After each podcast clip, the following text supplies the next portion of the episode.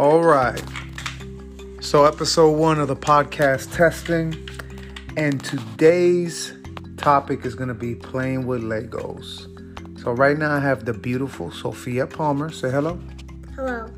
And we are playing with Legos. And there's a whole bunch of different Legos now. They got the traditional flat, square looking ones. Um, the really, really traditional looking ones that are like bulky, not flat.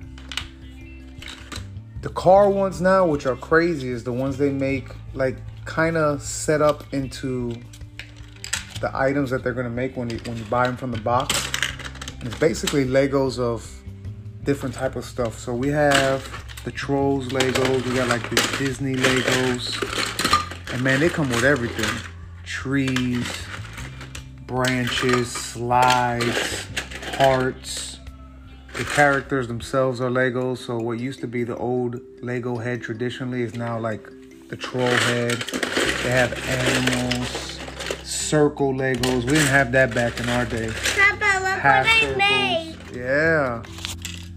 So that was our one minute, 22 second Let me go in the podcast.